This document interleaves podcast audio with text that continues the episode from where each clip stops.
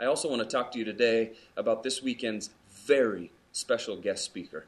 I'm in the fireside room at Faith Evangelical Church, our grandmother church of all things, the church, frankly, that I grew up in. My family moved to Billings when I was in eighth grade from Northern California. Some neighbors saw the moving truck at the vacant house across the street. They came over, they invited us to their church. We went with them that weekend, Faith Evangelical Church. We never even visited another church.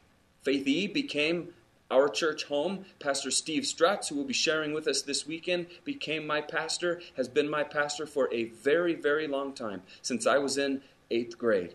It was my unbelievable privilege to get to, after some years away at college and doing some ministry in other places, get to come back to Faith Evangelical Church in 1998 and be the youth pastor, serving with him, getting to follow his lead right here in my home church. What a treat and a privilege that was.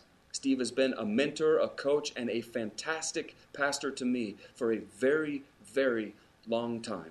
Now, Steve is still the lead pastor at Faith Evangelical Church, but now he also wears another hat. He's my boss. He is our conference superintendent. He watches over the 20 some churches in our denomination in Montana, Wyoming, and North Dakota, and is a fantastic leader. He was elected a couple of years ago, and we're just delighted to get to follow him in this new season of his life. Would you please give a very, very warm Journey Church welcome to my friend, my boss, and my longtime coach and ministry mentor, Pastor Steve Strutz. Give it up, give him your best attention, and have a whole bunch of fun with him today. I'll see you real soon, Journey. Love you.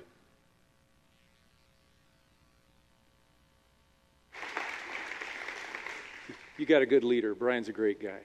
And uh, I've known him for quite a while. Really appreciate the man and his family. And he's doing a great work here, and thanks for supporting him. And he did say some very nice things about me because I'm his boss. So anyhow, glad you're here this morning. And, and Journey Church does have a special place in our heart at Faith Evangelical because you are our granddaughter, as uh, was already mentioned.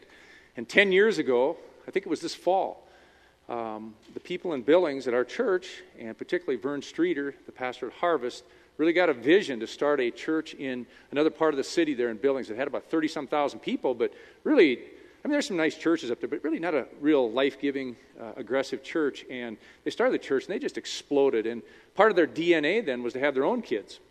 And so they've had a couple, but Journey is one of them. So we feel like we're tied in with you guys. So, uh, delightful church. I've had a good time being here. Met some really nice people. Most of them were nice to me. And uh, I even met some people from the church in Billings today, and uh, I feel bad for them. they probably came up to hear somebody else, and, and they got to hear me. But anyhow, it's great to be here. And and uh, also, I want to introduce my wife, Janice. She's sitting right over here. Janice, would you stand up, please? She didn't like that. And uh, my son Luke's right there, too. He uh, plays bass once in a while here at the church, and people say that he looks a lot like me. He's sitting over there. He's a good looking guy, okay? hey, let's pray.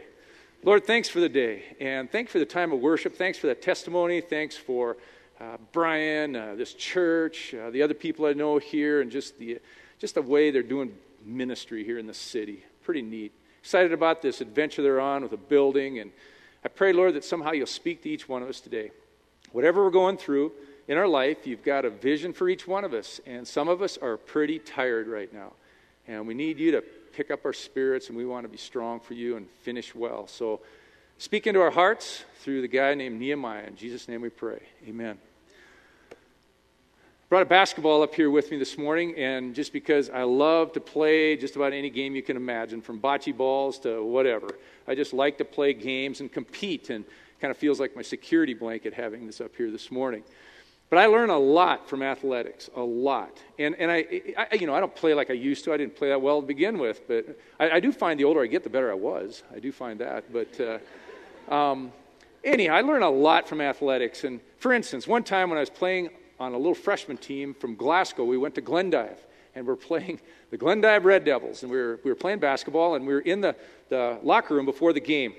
And you know how those locker rooms are crazy. I mean, everybody's just getting all pumped up. And, and a guy named Pete Grobel got us all together. He was kind of our point guard, and he got us all together in this circle, and he starts shouting stuff at us, and we're yelling. And, and he says, All right, on the count of three, let's go get him. One, two, three. Man, we, ah, we went running, and Pete went running, hit the door, and we're following real close behind him, about to beat the Glendive Red Devils. And we ran into about two feet of snow. He went out the wrong door. We went right outside.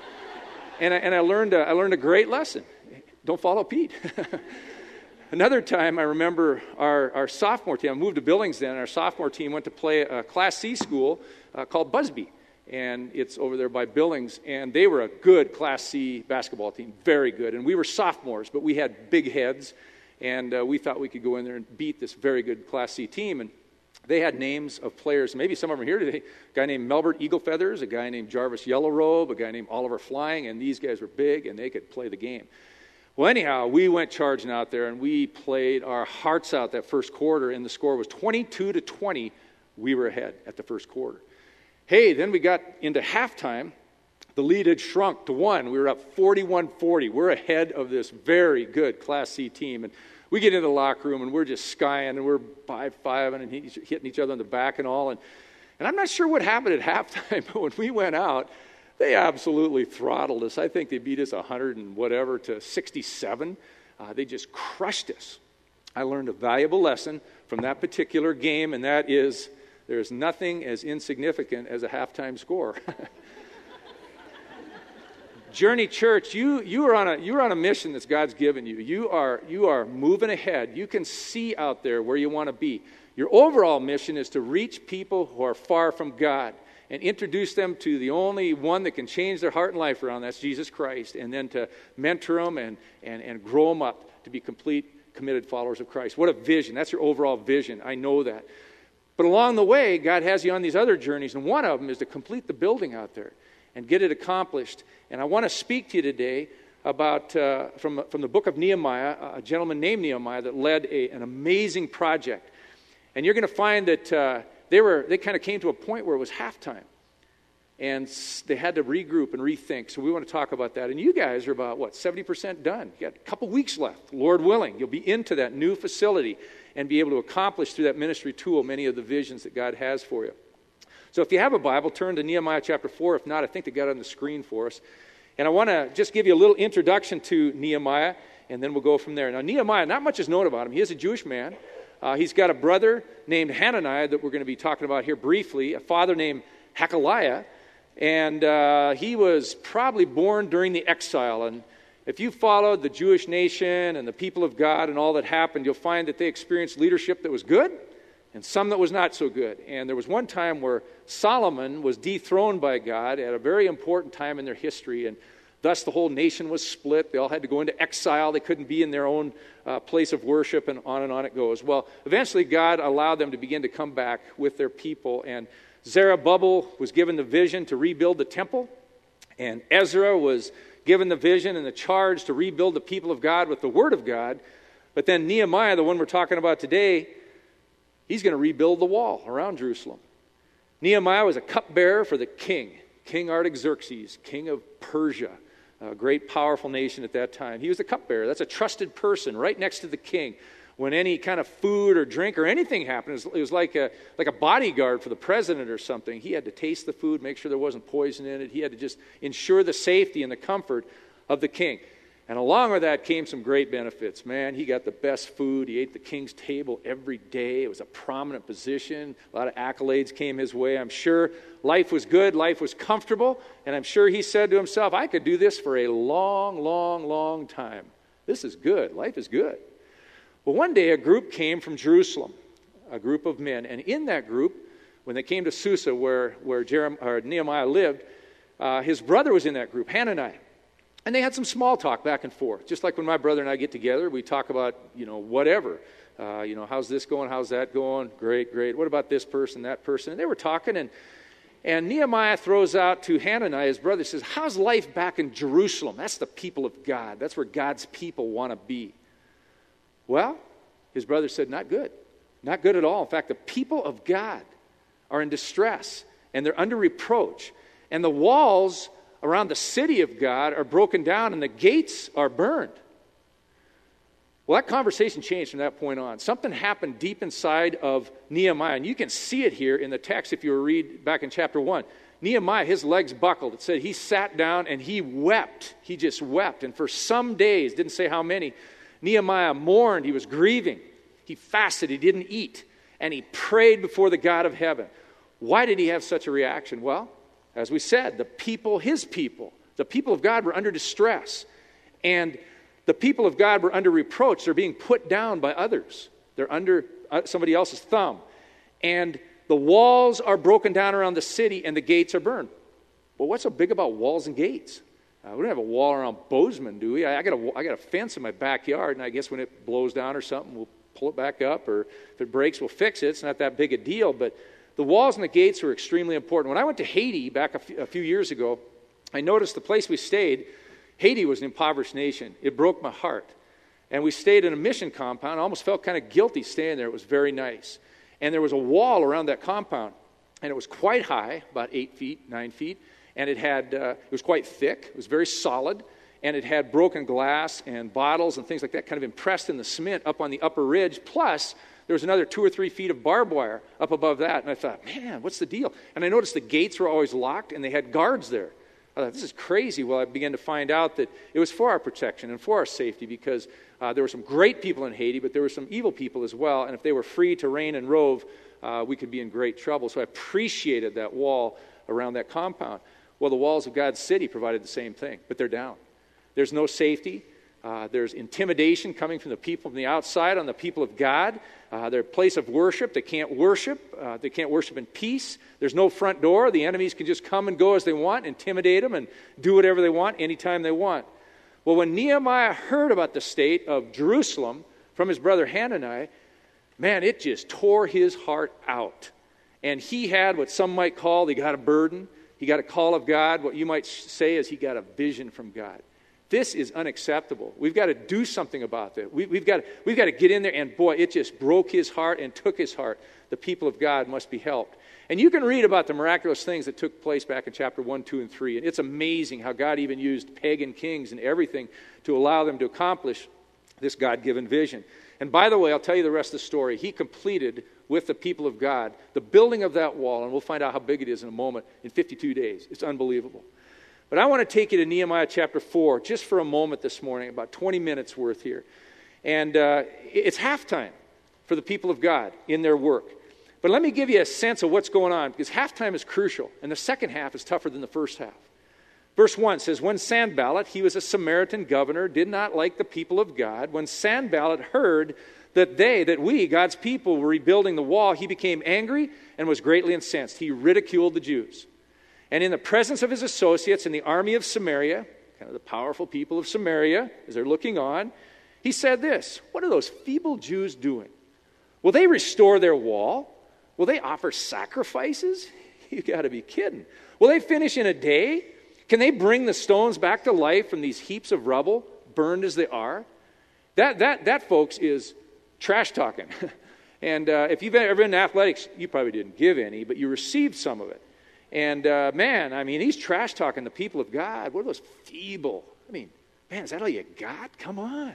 It's impossible. You can't restore the wall. A little mockery of the religion and God in the midst and negative talk and on and on it goes. Impossible. Give it up.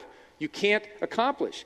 And then Sanballat began to include others in this kind of negative trash talking time. Tobiah, the Ammonite, Sanballat's servant, who was at his side listening to this, Sanballat's servant, Tobias, said this What they are building, if even a fox climbed up on it, he would break down the walls of stone. And I remember a few weeks ago, I saw a fox as I was driving to church, and they're light little animals. They're not heavy like, you know, if you said, man, if you put a couple of elephants on there, I could envision maybe it breaking down. But, but a fox, in other words, the quality of this is just pathetic. You guys are doing horrible. Ha, ha, ha. That's what Tobias is saying. Now, I don't know if you ever hear things like that about Journey Church and the work that God's wanting you to do. I don't know if you ever get trash talk from the outside. I don't know if you get any of that, but I got to believe because you're doing God's work that you will get that and it will increase. And even this building thing, I'm sure that John and the others have heard things like, What are we thinking? building such a big building? And why do we have so much land? And do you realize how much money that's going to cost? I mean, it's a recession. You're never going to get that accomplished. I don't care what Mr. Bryan says. We're not going to be in there by September 11th. And sometimes those things come and in waves and individually, and it can eat the heart of a leader right out. It can be very discouraging. I wish I could say that this crew, Nehemiah crew, weathered this volley of mocking and criticism. And from that point on, man, the work went on and it just happened and without any more opposition. But I can't say that because it just gets worse. But he did pour himself out to God at this point, and I like it. He says, Hear us, O God, verse 4. Hear us, O our God, for we are despised. Turn their insults back on their own heads. Give them over as plunder in the land of captivity. It's like he's saying, God, you take care of them. We got business to do. And verse 6 says what they did. So we rebuilt the wall in the midst of all that opposition. We rebuilt the wall till all of it reached half its height, for the people worked with all their hearts. Man, they were into it. They were pouring themselves into this project. They were working hard, out there serving, cleaning, doing whatever, and they were half done. They're halfway there. Now, the pessimist would say, Man, we got half more to go the optimists are saying, We're halfway there. I don't know what, what you are, but they're probably both in this audience today. But they're motivated. They're there. This is halftime. And they could, as they went kind of into this halftime situation, they could hear their neighbors talking. They could see the opposition out there kind of looking down their nose at what they're doing. They felt that opposition and pressure, but they've got to deal with it because the second half is always the hardest. Now, I'll give you a little perspective about the Jerusalem wall. And I'm thinking back there at that time, it's about the same as it is now. It's 2.2 and an eighth miles around. So that's a big, big wall. And it was built to 35 feet high, which is probably higher than this roof. Very high wall. I've been to Jerusalem, I've seen what's there now. It's very, very big. And 14 feet wide. So this is not a little picket fence, this is a big wall. And the rocks they built it with were one to three foot cubed rocks, so big, major rocks being built into that wall at that time. Huge push to get this accomplished. I don't know if Nehemiah had little visuals and little pictures of the vision like we often do in our, in our stateside situations, but wholeheartedly, they poured themselves into this and they were exerting themselves, and they're half done. The walls are half built. Critical time in any game, critical time in any adventure, vision, journey that you're called to. You guys are at a crucial time right now. You're in that in between stage when you've been working hard and you're tired. And now you're seeing the end, but you're still tired. And I'm sure there's been opposition and things that have come against you like crazy. Crucial time in your journey. They say in a race, I, I wasn't a runner, but I, I, love to watch runners, and there's, it's fun to watch good runners. I remember when I was in I think it was probably when I was a freshman as well. They had an all comers meet there in Glasgow. And I remember I was watching, watching the people get ready for the mile race, and they're doing all their stretches and getting ready. And there was one guy that had really long hair at that time, kind of abnormally long for that period of time. And he also had a medallion right here that kind of hung, and when he'd run, it'd swing back and forth. And he looked like he could run really well, and I was kind of impressed as he warmed up, and I thought, that guy's going to win this race. So I was kind of watching him, and man, they got up to the line, everybody's ready. Boom, the gun went off. He looked like he got shot out of a cannon. He's out there in front. And he ripped around that first lap. And I'm telling you, he was 25 to 50 yards ahead of anybody else. And he always would shake his head like this, and that hair would fly around, and his medallion was going like this. And the older I got, the more I realized that's probably not a good way to run. But it was kind of cool looking. So, anyhow, he goes around the first, and he's just blowing the competitors away. And comes around the second lap, and once again, he's way ahead. And I'm going, told you he was going to win. Hey, comes around the third lap. I'm looking for the, for the, for the guy, and I don't see him. He's gone. I thought, you know, something happened. You know, what happened? I look on the track, I don't see him anywhere. It turns out that he got around that, that, that on that third lap and he got behind a light pole that held up the lights for the football stadium and, and quit. And I thought, once again, there's nothing insignificant. It's kind of a halftime score. He made the first two laps great. Hey, then faded, never finished the lap and never won and uh, it was a crucial time. My, my daughter runs track, and she says that's the toughest one, lap three in a four lap race. The first one, everybody's excited, man. You blow out of there, and anybody could be in first on that one. Second one, a little tougher. Third one, you're grinding it out. You got to keep your pace going. And then the fourth one, usually you can kind of see the finish line, and you're off and running. Boy, I got to believe as Journey set out on some of the visions and missions you're on, especially this building thing, that when they first announced it, announced it, everybody was just excited. Oh, man, we can have a home, and this will be great. And you can count on me to set up chairs and take them down. And, and uh, boy, I'll be there for you. And, and giving, the challenge for giving, I'm sure some of you said, hey, I'll give up a latte a day so I can see that thing come into reality. And we're all fired up together. But you know, it's been a little while now. And those set up and take down of chairs get a little tiring and all the decisions that need to be made get a little tough and, and uh, the distant destination The vision of it all is, is fading. Be careful because it's very easy to slip into a discouraged state. There's nothing more, anything significant as a halftime score. Well, Nehemiah's situation, the opposition is growing. Verse 7. But when Sanballat, Tobiah, now he adds the Arabs, the Ammonites, the men of Ashdod, sounds like an interesting group, the opposition is growing, heard that the repairs to Jerusalem walls had gone ahead, that the gaps were being closed. They could no longer walk in and out and intimidate the people of God like they once did. Hey, it says that they were angry. And they plotted together, they, they became unified, and they, they came to come and to fight against Jerusalem and stir up trouble against it. There was evil intent in those folks. It wasn't something Nehemiah had made up, like, hey, we're just envisioning opposition. No, this was real. These people were out to hurt them. As I was reading this, it, it, it, just brought back many memories and some good ones and some really tough ones in my heart about when we made uh, a journey like this. And we sold our existing building at Billings, and then we had to live in a high school for a year, and then we had to purchase land and build a building. And all those challenging decisions were amazing. And some of you don't feel that pressure, but the leaders do. It's a big, big deal. And along the way, people were saying, well, first of all, Pastor, you're never going to be able to sell your current existing building. Nobody buys that. Maybe a casino might come along and pick it up or something, but nobody's going to buy a church. It's not a real market for them. And secondly, we should be able to find land easy enough. It's Montana for crying out loud. And then that money thing, boy, that's a big deal. That's a lot of money. And on and on it goes. Well, those are things you've got to deal with. But then along the way, all of a sudden, we began to realize there was obstacles with the city, how it was zoned, and decisions had to be made there. And some of our biggest potential contributors who were on board with this, some of them got moved by corporate America. Uh, another family or two just left the church at that time. Well, that's discouraging to a leader. Uh, it began to cost more than we originally thought it would be. That's, that's just kind of par for the course, I guess, but it still is tough. And, and then decision after decision. And then, man, leadership people were under attack. We had three key leaders go down with major physical things one with MS, and he's doing fine with it. Another got a, a stomach cancer and ended up passing away. Great guy, just a great leader. And another, our main leader for the whole, a lay leader of the whole project, he got a brain tumor in the midst of the whole project. And it's like, God, what are you doing here?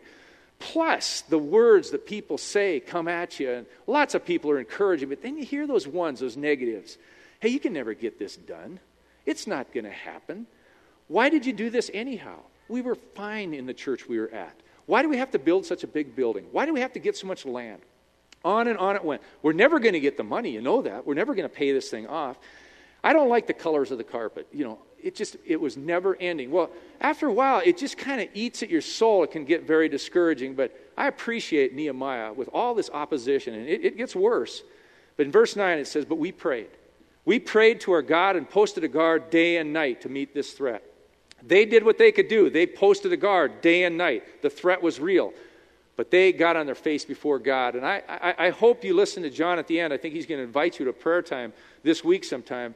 Man, I hope that prayer base is strong because the enemy is not going to let this thing go unnoticed. He's going to tear out whoever and whatever because he knows you're going to make a big influence for the kingdom in the city of Bozeman. Nehemiah said, We prayed and posted a guard day and night. Meanwhile, verse 10, the people of Judah. Judah is a tribe of Israel. They're a leadership tribe. They're kind of a strong, uh, leading tribe, kind of a warring tribe. They lived in the vicinity, they helped with this project, and, it, and they came and they said this the strength of the laborers is giving out. Wow, man, the strength is leaving. Uh, their legs are tottering and staggering. They're getting tired. They've been at this for a while. And there is so much rubble. Man, they got a loss of strength and now they got a loss of vision. They can't see God anymore. They can't see the competency and, the, and what the people can do to complete this. All they can see is the, the pile of rubble. And it's interesting to me, they were probably the ones that had been removing the pile of rubble so that the workers could come in and build the wall. So now all they see, they don't see the wall going up. They don't see that we're halfway done and the, and the end is within sight. They see the pile of rubble. So they're losing their vision. And God's not even uh, described here in this particular point. I'll tell you what, sometimes on Mondays, that's usually after a big day on the weekend, I'm pretty tired and I come to the office and I'm not a very positive guy, and I'm really working on that because I know I've got God and I know we've got a great church and great things happen on Sunday, but you just get tired and fatigued. And, and I, I make my little list of things to do. I'm one of those kind of guys that checks them off and I'm done, them, done with them. And Even a phone call. Oh, man, can I even pick up the phone and make that call? Uh, it just gets discouraging sometimes. And then the, the folks from Judah said, We can't, can't, can't even rebuild the wall. There's a loss of confidence. When you get to that point, you, ha- you can't see God. You can't see anything that you can do. We can't do it. We'll, we'll stop behind the light pole rather than finish the race. You get that kind of mentality. That's a scary place to be. But the leadership tribe is saying that. And then verse 11, and also our enemies said, before they know it, the enemies are saying this, before they know it or see us, we will be right there among them and we'll kill them and put an end to the work. You got a loss of security. So you got all these things coming at you at the same time from this group in Judah. Now I can deal things, deal with things when they're right up front and, and I can see them. But that thing about, you know, there's something going on behind that you can't see, that's kind of that kind of bugs your soul. There's a sense of, of a lack of security there. And as you guys are moving ahead with your vision, you can see some of the opposition, but I'll tell you, there's, there's some that we fight that's not flesh and blood. And I got to believe the enemy, once again, is observing very closely what's going on. And he's going to try to filter in here and there, take people out, and allow this thing to go down. And you've got to stay strong in your prayer base. You've got to stay strong in your encouragement because he will try to take you out. This is a lot of pressure on Nehemiah and his team that are building that wall. When I get to that kind of a point, and sometimes I get there and it's just like, this is overwhelming. I don't know what to do. I wish I could say that my heart goes immediately to God and I fall on my face before Him and say, God, you got you got to figure this out with me. I don't know what to do. But to be honest with you, sometimes I go another place. I begin to dream about another job. I begin to think I could do something else. You know, I could set up a little shop that would sell pizza pies and then also sell fishing flies out the back door. You know, a couple of my loves in life. I could do that. I could call it Steve's Pies and Flies and just kind of live that way. But you know, I look at Nehemiah and I'm going, what a great example. He didn't do that. Well, the, it doesn't stop. In verse 12, then the Jews who lived near them, they obviously came and worked on the wall as well, told us 10 times over, the scripture says. 10 times over. In other words, over and over and over again. Wherever you turn, they will attack us. Hey, Nehemiah, wherever you go, wherever you turn, they're going to attack you. Hey, people working on the wall, beware, because wherever you turn, they will attack us. Over and over and over, they said that. And these are people that, that were working with them. They're saying it. You talk about a discouraging thing to the heart and hearing it over and over. I mean, it can just take your heart from you. I remember one time we went to play a game with uh, a team called Oregon Institute of Technology, and they were called the, the Owls, OIT Owls, and they, they were a good team. But we were a good team. And we went into their home court, and it was a strategic game. We, we kind of needed to win this thing. And during practice, the coaches and a lot of the players, they kept saying, hey, how are we going to handle Helicopter White? There's a player on their team called Helicopter White. How are we going to handle that guy? I mean, he is so powerful. Man, he gets like 18, 19 rebounds a game. He can go to the hole anytime he wants and pretty much dunk on whoever he wants. What are we going to do? Helicopter White. Hey, you know, I've heard enough about Helicopter White. You walk away, somebody else say, hey, how are we going to handle Helicopter White? Well, you hear it over and over. It gets into your heart. We get down to OIT, and to be honest, I'd never seen this man before, but I walked into the, the arena, and I expected him to be about as tall as a stage and, and a wingspan about the, as big as this stage. And, and just the name helicopter is like he could get up there and just hang, you know. and he could. And he could block shots like you wouldn't believe. Well, we got, we got just, you know, crushed by him. and I think a lot of it was that over and over, 10 times over, hey, wherever you go, there's going to be helicopter white, you know. And, and they just beat us. Well, what do we do? Nehemiah was a wise leader. Therefore, he said, I stationed some of the people behind the lowest points of the wall at the exposed places. So you could see the wall was built up here at, hey, a little low point. And I posted them by families with the swords, with their swords, spears, and bows. Smart move. Smart move. And they guarded those low points. So they're not guarding the high points. People can't get over those. The enemies can't get over those. The low points make sense. But families, that intrigued me.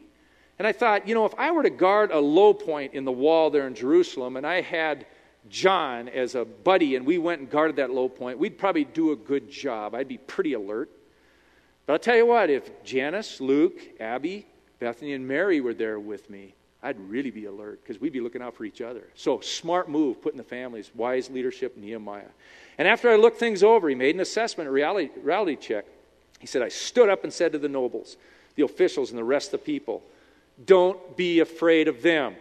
Remember the Lord, who is great and awesome, and fight for your brothers and your sons and your daughters, your wives and your homes. Yeah.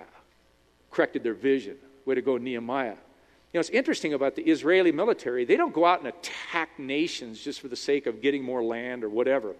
The only time their military gets up and going is when they've been attacked or they see somehow their land is, is, is uh, somehow the opposition is going to get into their land and there's a security issue. So they, that's why they can get up and running just like that, and they're highly motivated, a very powerful army. I see that even here around this wall in Jerusalem in Nehemiah's time.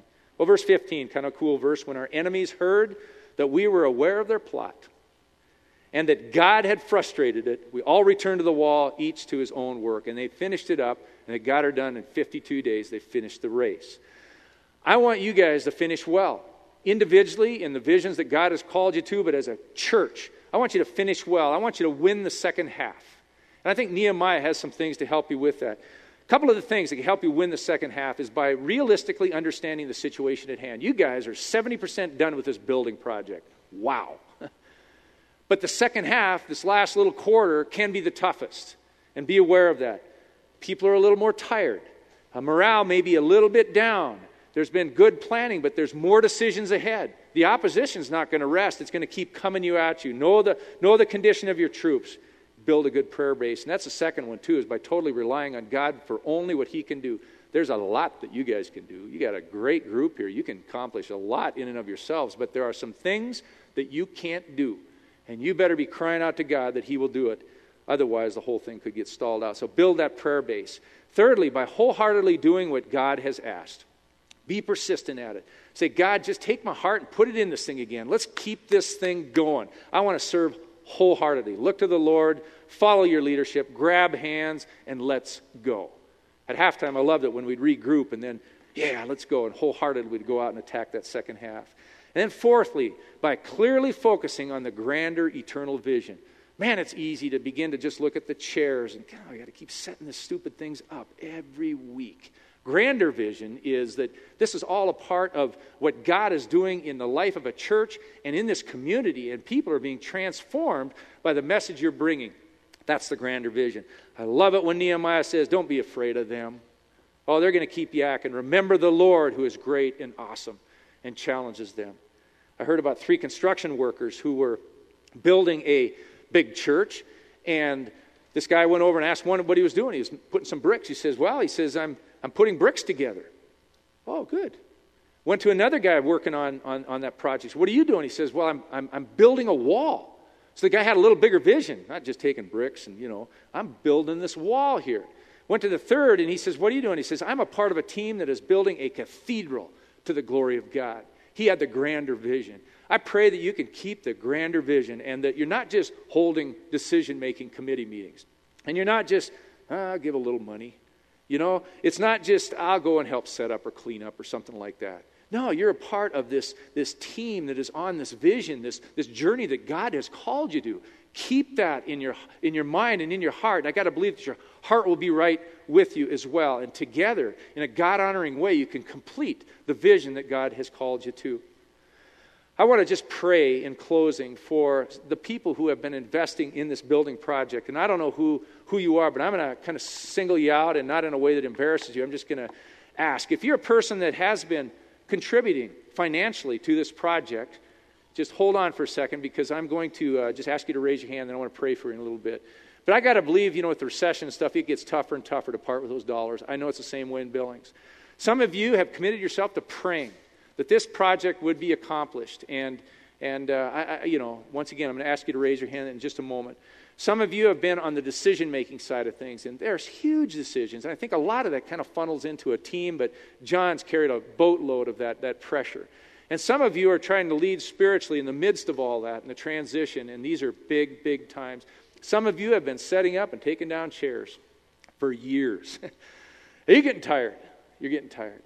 And many others have contributed in many different ways time, talent, and treasures to this whole overall project. If, if that represents you in some way, would you just slip your hand up? I'd like to pray for you. Yeah, quite a few of you. That's cool. All right, so let's pray. Lord, watch over this entire church. Watch over the leadership. Watch over all the just all the people that are serving. Lord, they've been working hard, working hard, and, and the, the, the wall, so to speak, is about three quarters built. They're, they can kind of see the finish line. I pray that you would just uh, kind of supercharge them within with your Holy Spirit and, and collectively uh, just, just take this corporate heart individually and together and allow them to just pour themselves out for you and for a greater cause than just building a building. Lord, they're, they're, they're putting together a ministry tool that is just going to impact and be shared with this community, and it's going to be a great deal. I pray that they keep the grander vision in focus. So help them right now at this very strategic time. I pray specifically for John and all the leadership and the others that represents. Lord, the, the, the amount of decisions that he has to make in a single day uh, and relying upon you and ones that they just don't fit and the opposition that I'm sure he receives, I pray that in a very special way you will just uh, encourage his heart and keep this church moving ahead on the vision that you've called them to. So, God bless them. In Jesus' name we pray. Amen.